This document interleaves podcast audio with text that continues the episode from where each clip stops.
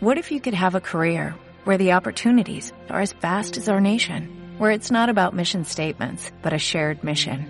At U.S. Customs and Border Protection, we go beyond to protect more than borders, from ship to shore, air to ground, cities to local communities. CBP agents and officers are keeping people safe. Join U.S. Customs and Border Protection and go beyond for something far greater than yourself. Learn more at cbp.gov/careers. Demos Radio.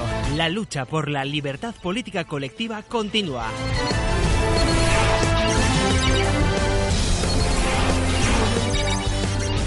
¿Qué tal, queridos oyentes? ¿Cómo estáis? Es miércoles 9 de mayo y comenzamos aquí una nueva edición de Demos Radio y Televisión. Emitimos a través de las plataformas YouTube, eh, Periscope, eh, Facebook y además las plataformas de podcast. Yo soy Jesús Murciego, me encuentro en Holanda y hoy tengo la suerte de tener conmigo por primera vez a Antonio Tudela desde Deni Alicante. ¿Qué tal, Antonio? ¿Cómo estás? Hola, Jesús. Saludos a todos. Encantado de estar aquí contigo esta tarde. Pues el, gusto es nuestro de tener por estar por primera vez contigo en estas emisiones en las que te echamos en falta. Es, es mutuo, es mutuo. Yo también os echaba de menos. Pues además ahora que quiero que nos cuentes un poco a, los oyentes que te vas a Estados Unidos y tienes un proyecto entre manos de una tesis, ¿no? Y eh, bueno, inicio mi doctorado ahora en septiembre, por los próximos cinco años, en la City University of New York. al, final, bueno, ya sabes que en cinco años aquí puedo aprender muchísimo, y, pero, pero en principio ya hablando con el departamento les interesa bastante la idea, que sería un poco la la deconstrucción, digamos, de lo que en la transición, ¿no? Y un poco partiendo de, esta doctrina que nos dejó el maestro don Antonio García Trevijano, desde un enfoque político riguroso y partiendo tanto de, la política como de la filosofía del derecho, la lingüística, de sociología y para que Pues qué ganas tenemos ya de, de empezar a leerlo, aunque, aunque tardará. Pero bueno, tiempo al tiempo. Si te parece, entramos en materia y el tema de hoy, el tema que he querido traer hoy es el 200 aniversario del, nacimiento de Carlos Marx. Eh, pocas veces en la historia tanta una figura eh, ha, dado tanto que hablar, ha creado o ha sido escuela para tantas ideologías eh, distintas y ha sido adaptado a tantos momentos de la historia, como ha sido el filósofo alemán eh, que, del que el 5 de mayo, pasado sábado, se conmemoraba el 200 aniversario y lo conmemoraba la prensa alemana, yo que me puse a verla, con las portadas llenas completamente de, la cara de Carla, inconfundible cara y barba de Carlos Marx. Y, bueno, mi pregunta, mi primera pregunta para ti es la siguiente. Em, eh, ¿Podemos comparar, eh, podemos eh, tratar a la figura de Carlos Marx hoy día como un icono pop equivalente al Che Guevara? Ah, por supuesto, por supuesto. De hecho, eh, tanto Marx ¿no? como, como Che Guevara, pero en este caso Marx, que es por donde va la pregunta, yo creo que se le comenta más ¿no? y se le utiliza más como, como, foco de irradiación, por su magnetismo, más de lo que en realidad se le ha leído, se le ha estudiado. A mí eso me, me molesta bastante, la verdad no porque yo sea un experto en más, ni muchísimo menos, sino porque soy capaz de ver la profundidad de su pensamiento y, me doy cuenta de que lo que están haciendo con el branding lo están utilizando lo que tú has dicho, perfecto, un icono, tal cual. Claro, eh, ¿cuántas de esas personas habrán leído El Capital o se habrán leído el Manifiesto Comunista? Eh, que recordemos se publicó el primero de mayo de 1848 y supuso una revolución en su tiempo, una revolución por las ideas, Recordemos que introdujo la, la, dictadura del proletariado, la conquista del Estado. Y si te parece, em, me gustaría tratar contigo las distintas fases por las que trató el pensamiento de Marx, sin entrar muy profundamente, simplemente a nivel descriptivo. Eh, ¿Nos podrías hacer un resumen? Bueno, yo principalmente lo que más he, cogido para, para mi libro porque yo, al igual que tú, al igual que toda la gente de, Demos, entiendo, ¿no? Eh, lo que buscamos, ¿no? Son, son, las reglas del juego más que, más que lo material. Entonces, yo parto, ¿no? De, lo que sería la diagnosis, la, la, diagnosis de, de Marx, ¿no? es, desde una perspectiva jurídica, digamos, es filosófica, no se diría, más lo que, lo que te está explicando, creo que es la ideología alemana, ¿no? que, que las ideas de la clase dominante son las ideas dominantes de cada época.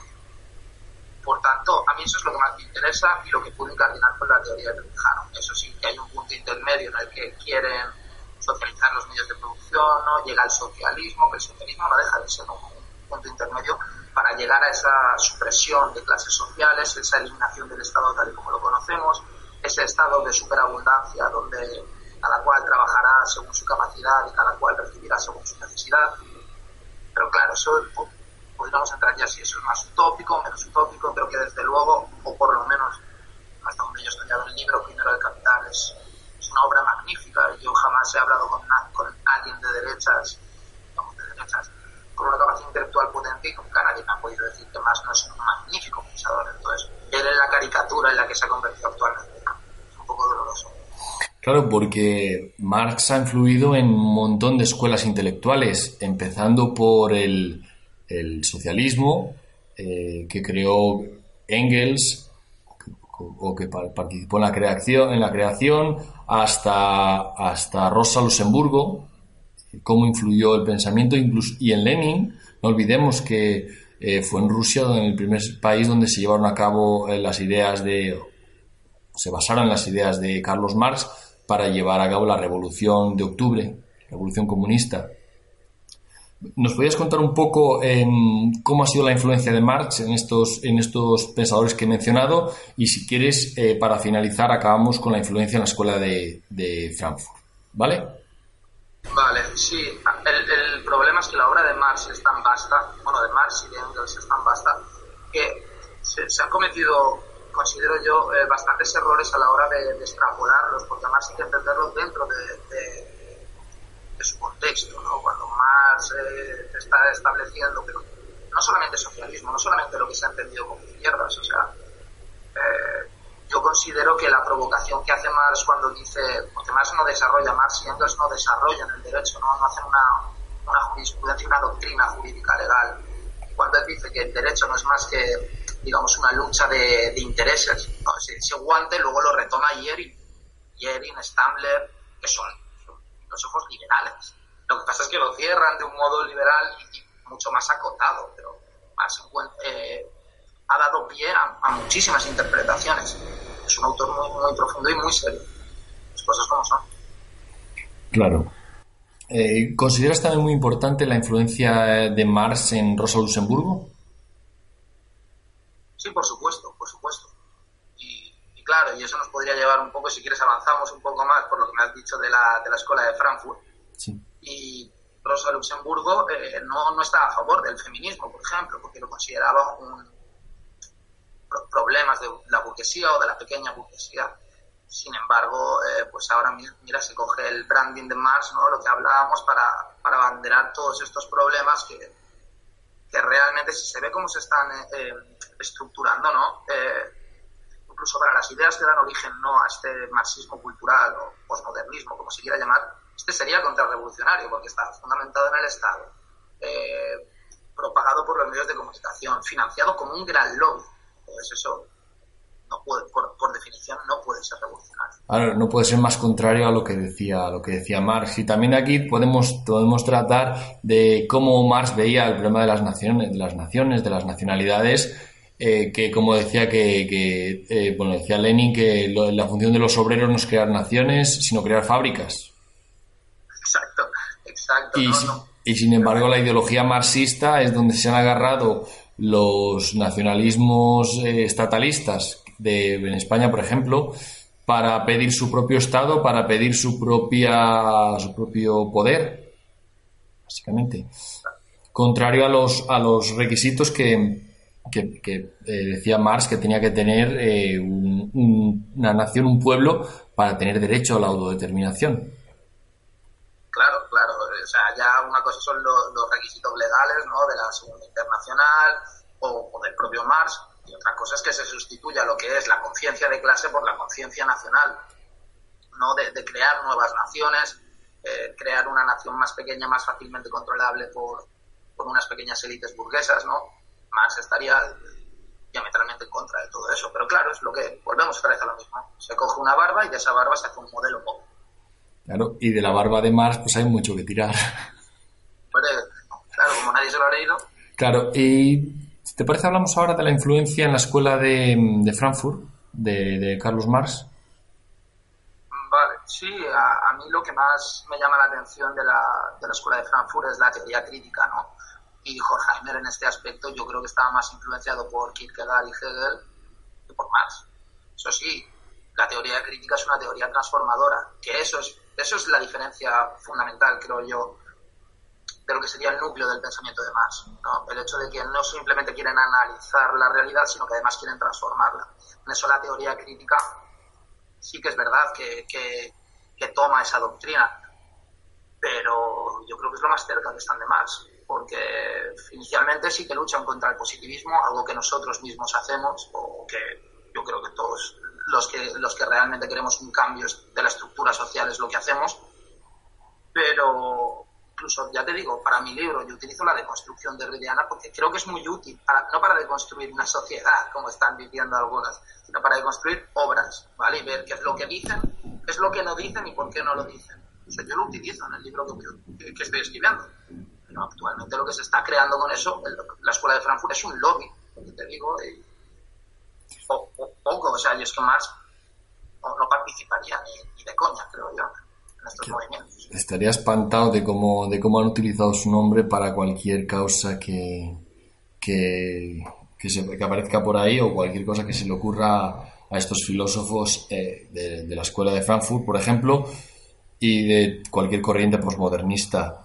Em, si te parece, también me gustaría hablar de, cómo, cómo, se compagina la, eh, porque hay mucha gente que tiene dudas si el marxismo, la ideología de lo que Marx decía, es compatible con la libertad política colectiva. Eh, ¿Tú cómo lo ves, Antonio?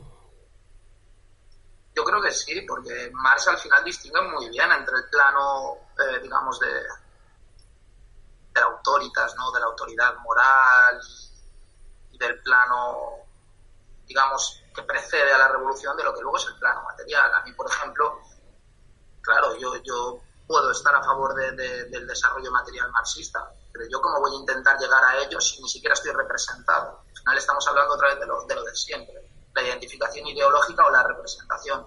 Pues por mucho que yo pueda identificarme ideológicamente, yo no, supongamos que yo soy marxista, yo no puedo pretender un cambio real si no estoy representado y si no tengo un poder real, un poder de jure dentro de las estructuras institucionales que pueden cambiar la, realidad. Vaya. O sea que la respuesta, no sé si te respondió, pero la respuesta es por supuesto que el marxismo podría caer como cualquier otra ideología que no fuese totalitaria.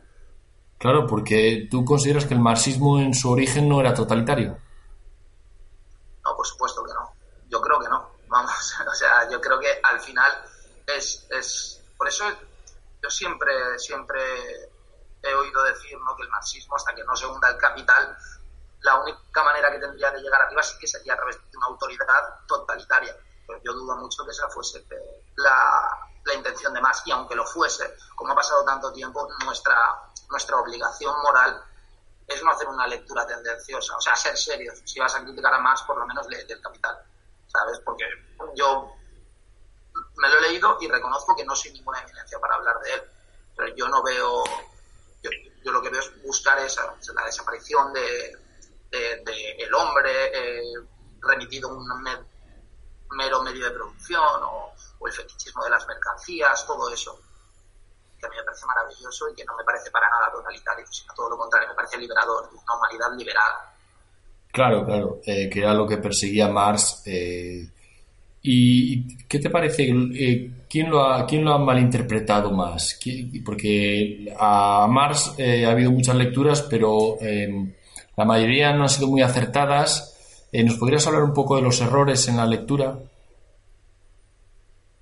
A ver, es que a mí lo que me interesa de Marx, yo tampoco tengo tantos conocimientos como para, como para ir señalando a nadie, ni estoy para dar lecciones a nadie, pero pero es que yo veo puntos en común de Marx con Maquiavelo, con Hume, con, grandísimos filósofos políticos, de quien de la Guatí, como, como eh, sería tan sencillo como si, si el capital de Marx fuese un librito así como es el príncipe de Maquiavelo, nadie se atrevería a hacer lecturas tendenciosas, porque es lo que es y punto. O sea, si Maquiavelo te habla de, te pone la metáfora del centauro, para decir que el poder político tiene esas dos variables, ¿no? la coercitiva a través de la fuerza bruta y la discursiva a través de la identificación ideológica.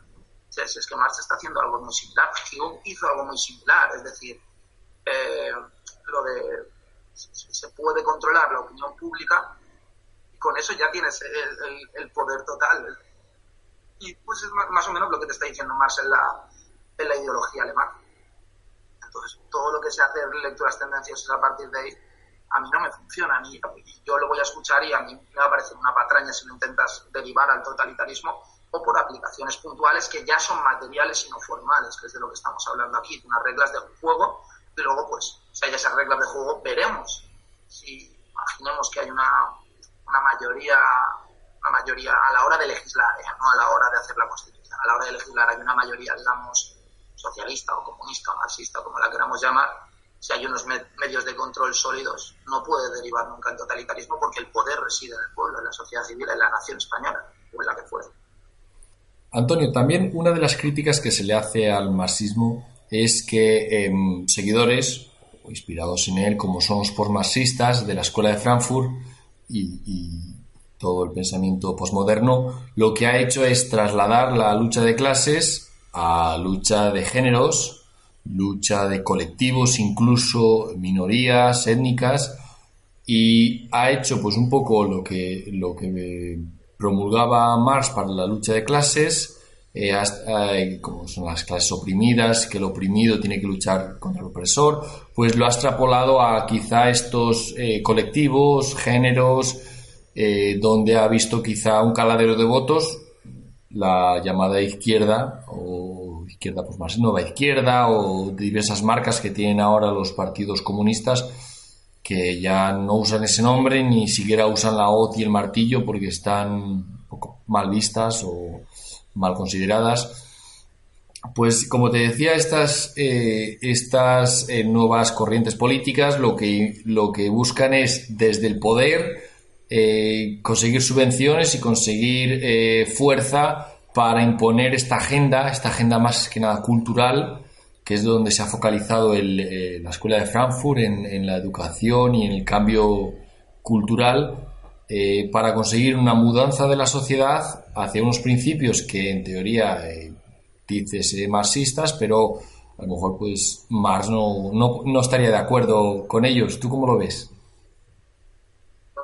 Supuesto, o sea, el posmarxismo, lo que se llama posmarxismo, que nace en los años 80, justo lo que acabas de decir, renuncia a, a las categorías de clase, ¿no? Y, busca, y busca nueva recepción en nuevos movimientos sociales. Bien, eh, ser ecologista, ser feminista, todo esto te convierte en, marxista, pues por definición no, muchísimo menos, o te convierte en alguien de izquierdas, no, no necesariamente, tampoco te excluye, pero que lo que te convierte en alguien de izquierdas es luchar contra el poder, ¿no? O sea, luchar contra, ya no hablo de marxismo, hablo de, ser de izquierdas, ¿no? De ser revolucionario, pero es que el derecho de revolución lo encuentras tanto en Engels como en John Locke, que era liberal, o sea, eh, son, términos que están tan, tan, tan maleados que, ya es prácticamente imposible encontrar, encontrar criterios sólidos. Eh, en serio, por, por, ser ecologista, yo por ejemplo soy ecologista, eso ya me, caracteriza como, como, una persona de izquierdas. ¿no? Lo, que me caracteriza como una persona de izquierdas es estar luchando del lado de la sociedad civil, eh, decir los sindicatos verticales son más propios de una dictadura que de una, de una sociedad libre. Entonces, eh, decir que en España no se rompe con el franquismo, decir que lo que hay actualmente en España es una partitocracia y no una democracia, eso es lo que me convierte en alguien de izquierdas. Es revolucionario. Claro, porque además en el caso de España es el caso es más sangrante porque los partidos comunistas tienen una historia que, no podemos olvidar. No podemos olvidar, pues, desde la transición y su pacto con el régimen para quedarse, para conseguir subvenciones y cómo han renegado a 40 años de lucha a, literalmente una bandera, a esa bandera de la República que fue la que liberó París en el 45, pues esa se la guardaron en el 77 y dijeron, venga, eh, la franquista, pero sin escudo. Esto hay vídeos en YouTube, por si alguien duda todavía de, que esto es un hecho, pues al final Carrillo dijo, venga, la, tricolor la guardamos, que no, no era eso lo que, por lo que luchábamos, era por otra cosa, que es poder, y ahora nos han abierto la puerta en el Estado, vamos adelante, que vamos a poner cargos, a mí me van a nombrar jefe de no sé qué partido, y, con todo esto, con todas las prebendas, eh, fue como el Partido Comunista pasó por la ventanilla de Suárez. Y eso pues obviamente da muy mala conciencia hoy a los que se dicen comunistas o, de izquierda o de nueva izquierda como le gusta llamarse y un poco intentan eh, negarlo o quizá decir que no, fue tan importante que era lo que había que hacer. Recordemos también el ruido de sables que nos trajo o que se inventó Carrillo para generar miedo y ante ese miedo pues eh, doblegar a la, al, a, la, masa que quería, quería libertad y quería un cambio con el régimen, pues nada, el Partido Comunista en lugar de cambio nos dio más de lo mismo, nos dio otra ronda de Suárez y, varias de Felipe González y, bueno, pues eso está en la conciencia de hoy, de Podemos o de cualquier partido que sea de izquierda, sabe que si el régimen de la monarquía de partidos eh, la monarquía que instauró Franco se mantiene en pie es gracias al Partido Comunista, gracias a, la traición. Entonces, esa, traición genera tan mala conciencia que, bueno, que no saben cómo ponerse, no saben cómo negarlo y cómo buscar otra cosa, eh, mirar para otro lado, traer cualquier idea, esconder la,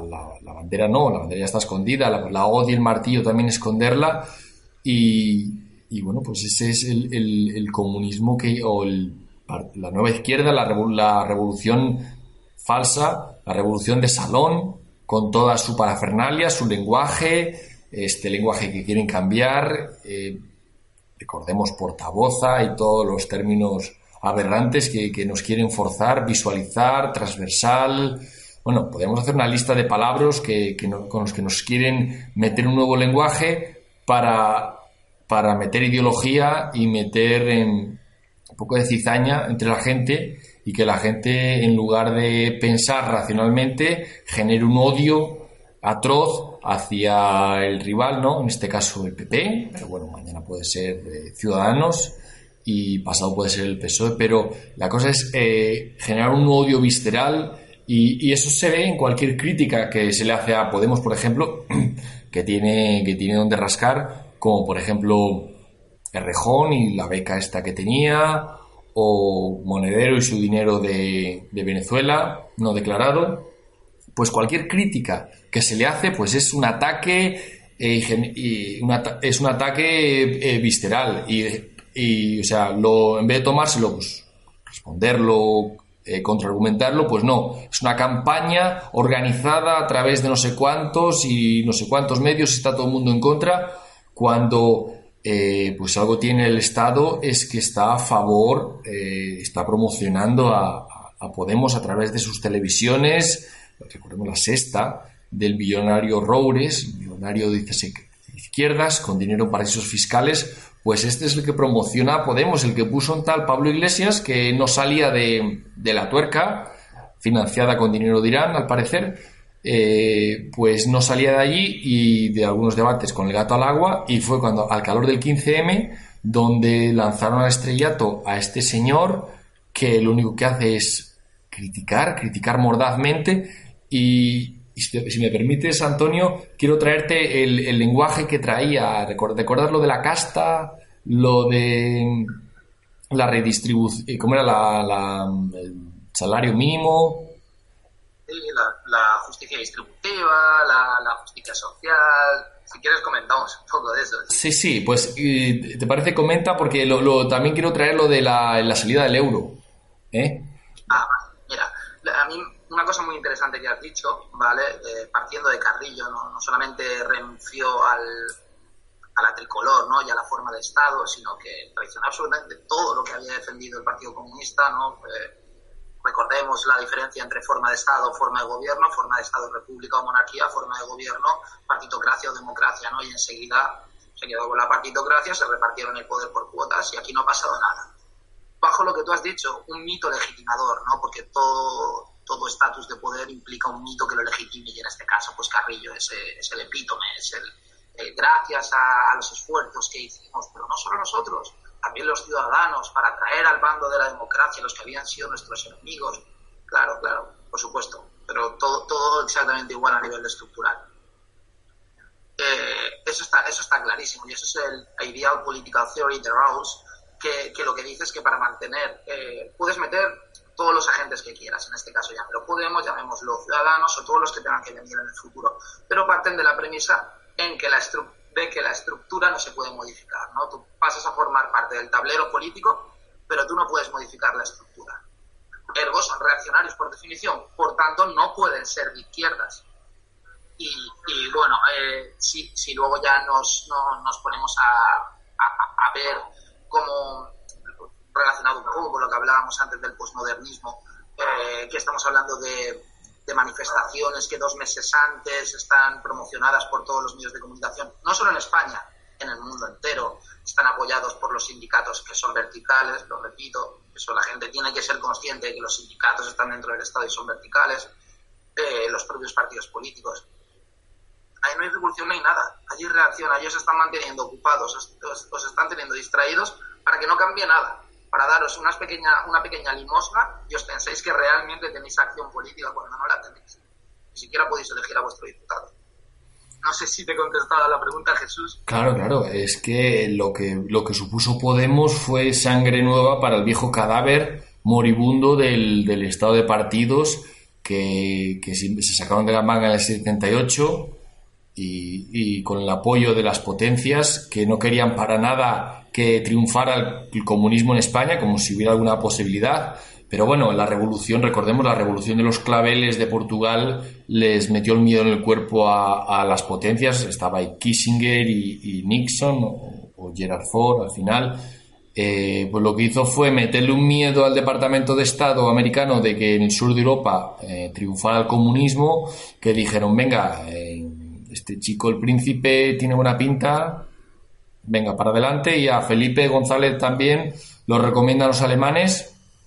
Pues, pues venga, adelante con él. Cuando el Partido Comunista, desde los años 50 o 60, había renunciado a, la, lucha de clases y se había pasado al, ¿cómo era? a la reconciliación. Lo que quería era reconciliación nacional, que es una doctrina de la Iglesia Católica, que es, es impropia de un partido comunista. Pues era lo que pedía Carrillo. La, mítica frase de Felipe González de compañeros, hay que ser socialista antes que marxista. Yo creo que no existe nadie que pueda defender eso, ni siquiera explicarlo. ¿Cómo se come eso? De hay que ser socialista antes que marxista.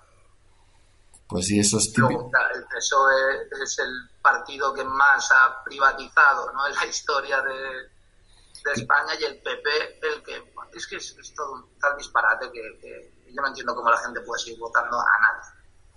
Claro, y cómo, y lo que yo quiero explicarme también es cómo la ideología de izquierda, la ideología de nueva izquierda, aún hace tracción en la sociedad. Aún hay jóvenes que se han eh, visto deslumbrados al calor del 15M por el, discurso de, de, Pablo Iglesias y, y de Podemos, que se basa en muy poco en lo que decía Marx. ¿Se habrán leído algo? Yo es que como seguía, seguía los programas de la tuerca antes del 15M y todo esto, yo realmente sí que tenía a Pablo Iglesias por un marxista-leninista. Pero que es que es lo de siempre. Yo no dudo de que Carrillo durante la transición fuese un comunista, pero en el momento en el que tocan poder, ya pasa con el discurso de perfil de mm, tenemos que aceptar que vamos a ser un poquitín más socialdemócratas de lo que nos gustaría.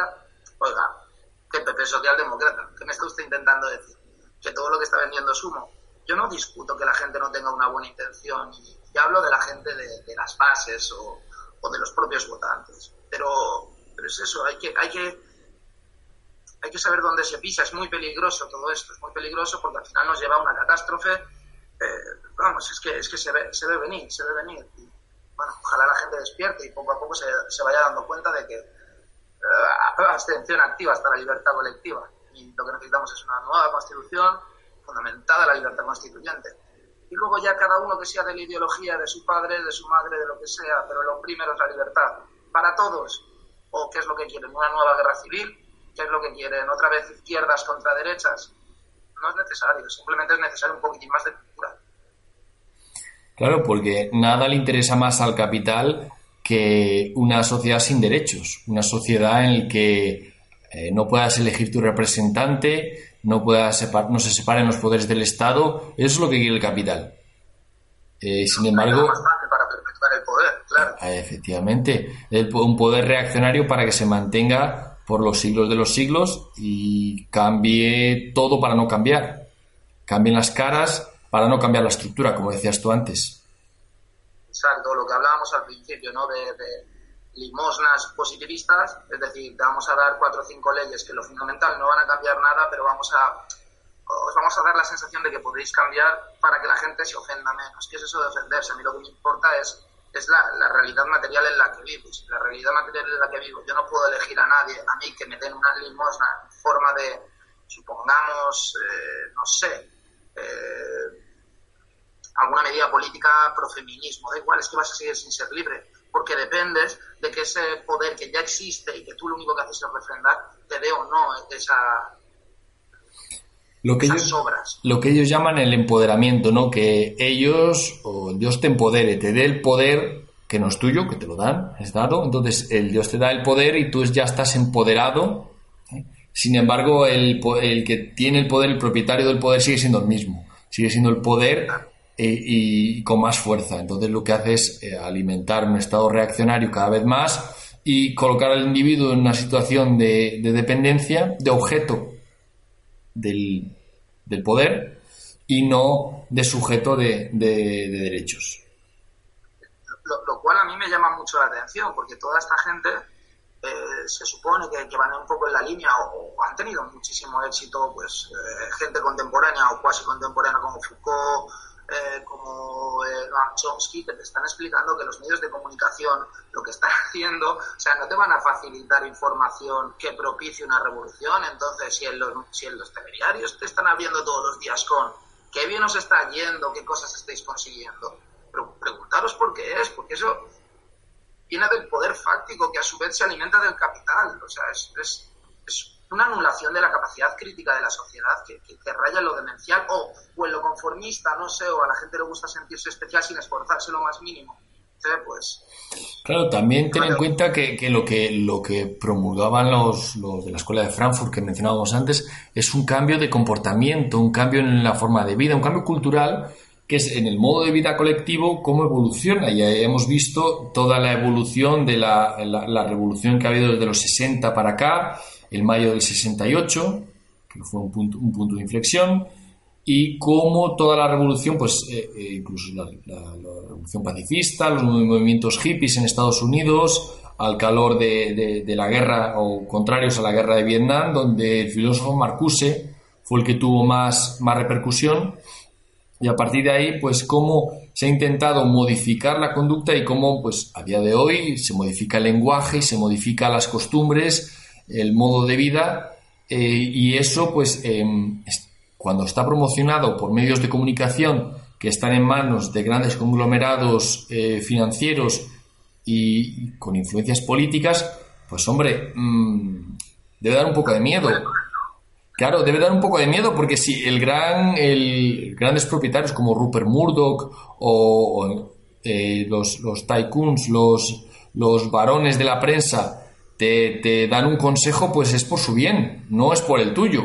Si promocionan a alguien, a un, partido político, no es para que te haga algún bien, sino para que le haga bien a ellos. Y luego, si a ti te hay algo, pues bueno, mejor que mejor. Pero ese no es el objetivo. El objetivo de los, eh, los, nuevos partidos o las nuevas ideologías demoscópicas, como dice José Papí, pues que ahí está, ahí está Macron y ahí está este. Eh, eh, sí, iba a llamar Naranjito, pero bueno, eh, Rivera. Eh, pues es lo que la prensa quiere oír, o sea, no, es lo que el público quiere oír. Entonces, pues, ¿qué, ¿por dónde van los tiros? ¿Van por favorable al ecologismo? Pues yo soy ecologista de toda la vida de Dios. Y ahora va por, eh, yo, qué sé, por centrales de carbón. Pues yo a favor del carbón de toda la vida. Y... el sistema de poder no se mueve ni un milímetro. No, no, no, no, no. Eso es populismo eh, puro y duro. Y es un populismo quizá de derechas, pero bueno, también está el otro populismo de, de izquierdas, donde Pablo Iglesias también eh, dice a la gente lo que, lo que quiere oír o lo que él considera que creen oír, a lo mejor luego pues no la realidad no se corresponde con lo que él espera y, los votos que él consigue no son los que él espera. Eh, en la última encuesta publicada por el Centro de Investigaciones Sociológicas, eh, pues no sé si has visto que le da mm, un avance considerable al, al Partido Naranja, pasa de 13% a 22%, casi empata con el PP, ¿no? que tiene 24%, y el PSOE pues se mantiene en un 22%, o sea, las tres primeras fuerzas políticas están casi empatadas. Yo no sé si esto es casualidad o no, conociendo al CIS no se puede fiar uno. Por mi parte que se lo pasen a gusto, ¿sabes lo que te quiero decir? Es que veo, veo tan pocas diferencias entre unos y otros, o sea, veo tan veo un pastiche ah, tan tan tan gris que no, no, no veo, es que ni siquiera veo ideología dentro del Estado, o sea, dentro del Estado, pues, por definición todo me parece conservador, no, honestamente me da igual, o sea, me da igual, pues sí que las pensiones habrían hundido igual, eh, los parados habrían sido creciendo, ¿por qué? Porque estamos en, un contexto más internacional, ¿no? Que, España pinta muy poco y menos con este nivel de gobernantes. Y menos habiendo delegado todo el poder a, entidades como la Unión Europea, que, son estados de partidos a lo grande. Son entidades, como dicen los ingleses, donde llenas de burócratas no electos que deciden en nombre de no sabe qué intereses y que, que tienen a los lobbies empujando fuerte y, escribiéndole hasta las leyes. Entonces, en este contexto donde España se ha reducido voluntariamente a una mera provincia eh, tributaria del, imperio de Frankfurt, del Banco Central Europeo, o de Bruselas, pero yo creo que es más el poder económico es, más fuerte.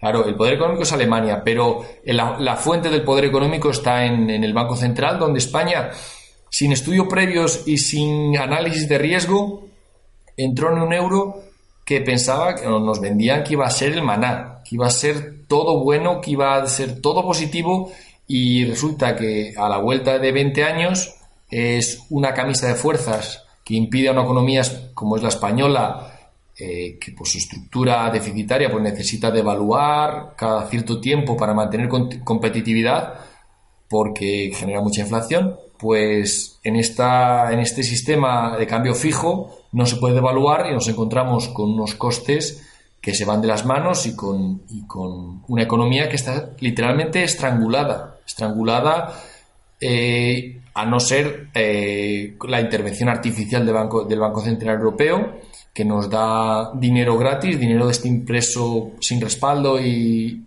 y a lo loco, Dinero que no sabe dónde se genera, pero aparece.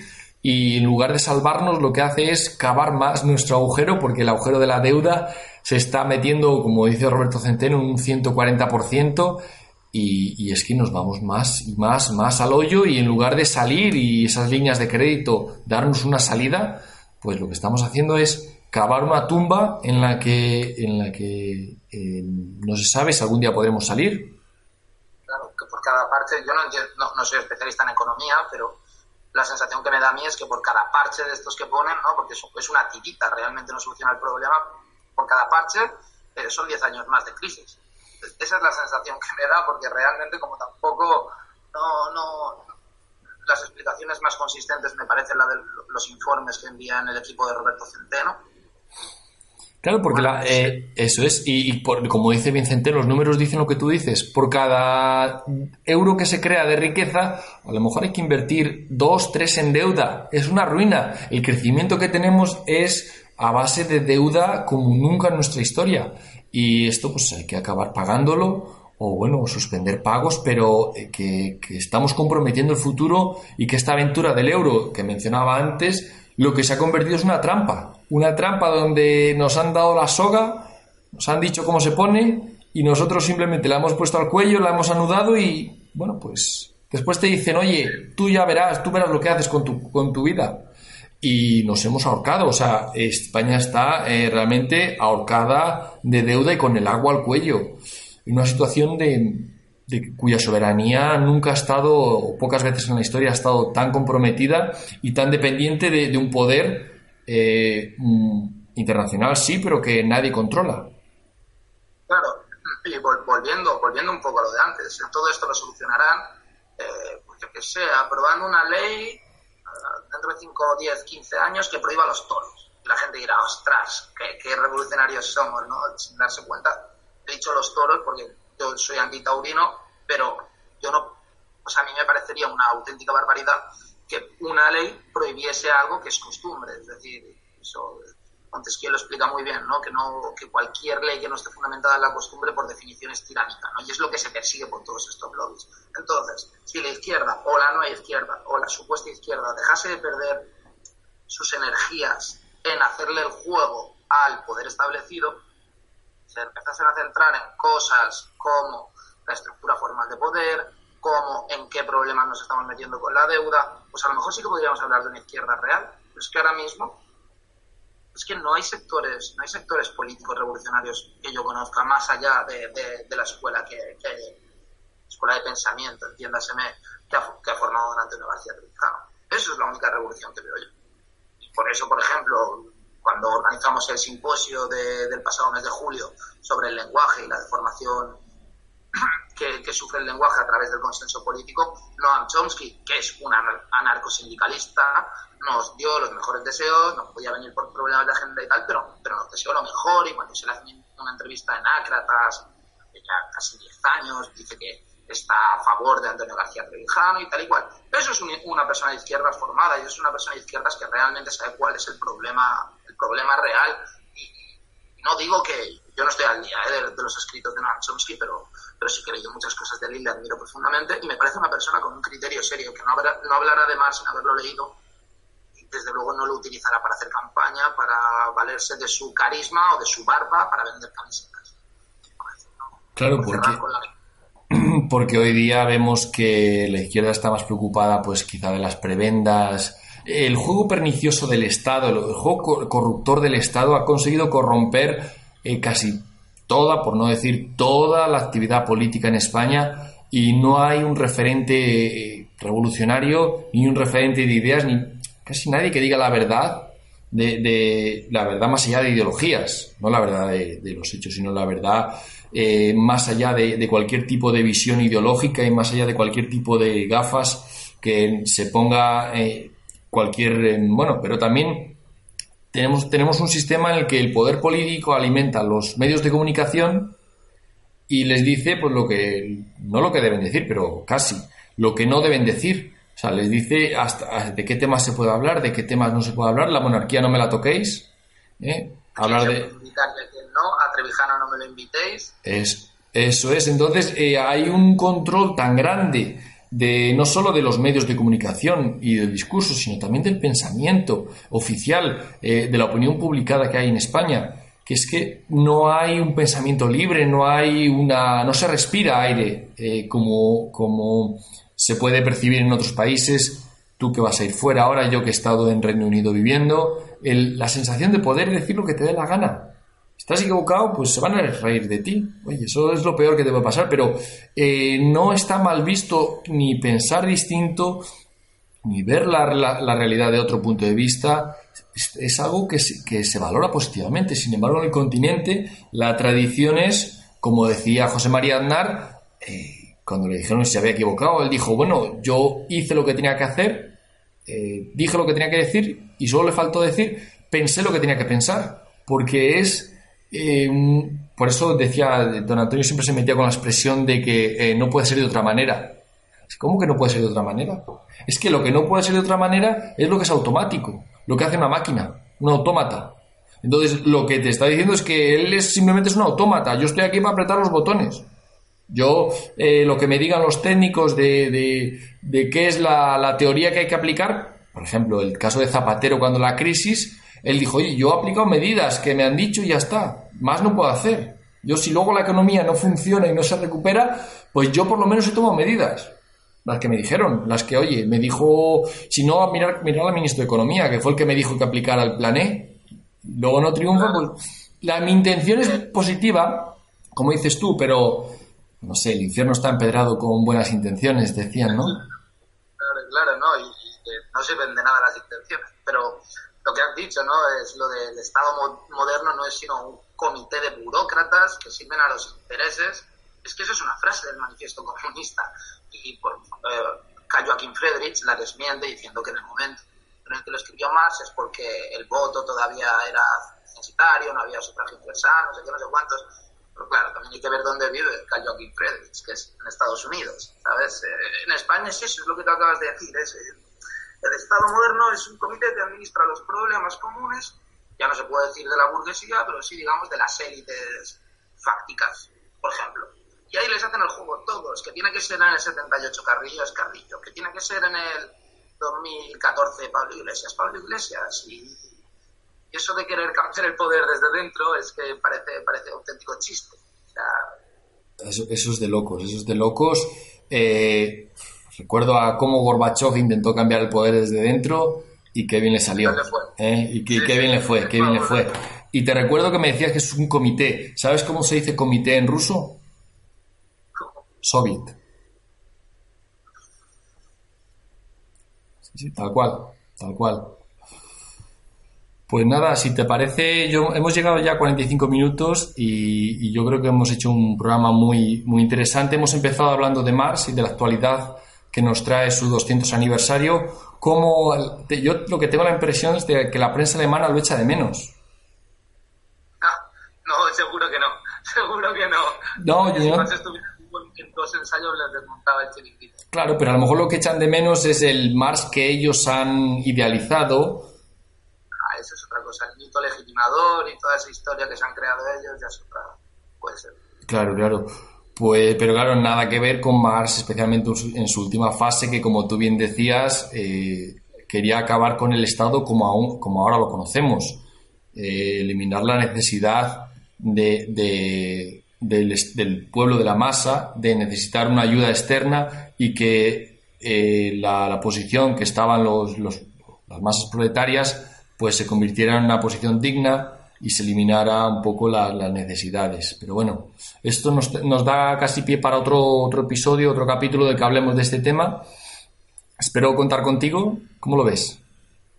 Sí, yo espero que sean eh, indulgentes. La gente de los comentarios no me metan mucha caña. Yo ya he dicho que yo no soy ningún experto, más me gusta mucho, lo valoro mucho y encantado de venir aquí siempre que quieras, Jesús. Siempre que me lo pidáis, ya lo sabéis. Pues encantado de tenerte aquí y cuantas más veces estés mejor. Abrimos, si te parece, el debate para los comentarios, ponernos lo que os parezca sobre qué podemos tratar de Mars en los siguientes capítulos, porque queremos desarrollar el tema y es un tema muy extenso, muy de actualidad y, y bueno, pues queremos pasárnoslo bien hablando de este tema y que también lo paséis bien escuchando este, este programa. Así que nada, me despido aquí. Si quieres decir algo... Sí, que, no tengan miedo ni, ni, la gente de derechas ni la gente de izquierdas, porque lo que nosotros defendemos son postulados formales, no materiales. En todo esto pues cabe. Que no se convierta tampoco esto en una lucha ideológica. Simplemente se está haciendo un, repaso para ver que todo acabe, porque esto no es ideología. Una constitución no es ideológica y es por lo que nosotros luchamos. Claro, claro. Eso es, hablamos, eh, hablamos y describimos las ideas, describimos los hechos que han, que han traído esas ideas y podemos abrir el debate eh, base siempre a los hechos. Nuestra, nuestra, nuestra ideología son los hechos y en ella nos basamos y podemos analizar y estar de acuerdo y en contra con, con cualquier posición. Vale, pues si te parece despedimos aquí el programa. Muchas gracias por haber estado aquí, Antonio. Muchas gracias a ti. Y nada, si os ha gustado el vídeo, darle al like y suscribiros al canal y os vemos en los próximos programas. Hasta pronto. Un saludo. Abrazo, hasta luego. Gracias por escuchar Demos Radio. Puedes seguir nuestras retransmisiones en nuestras redes sociales. En YouTube Demos TV, en Facebook Demos Radio TV y en Twitter Demos Radio TV.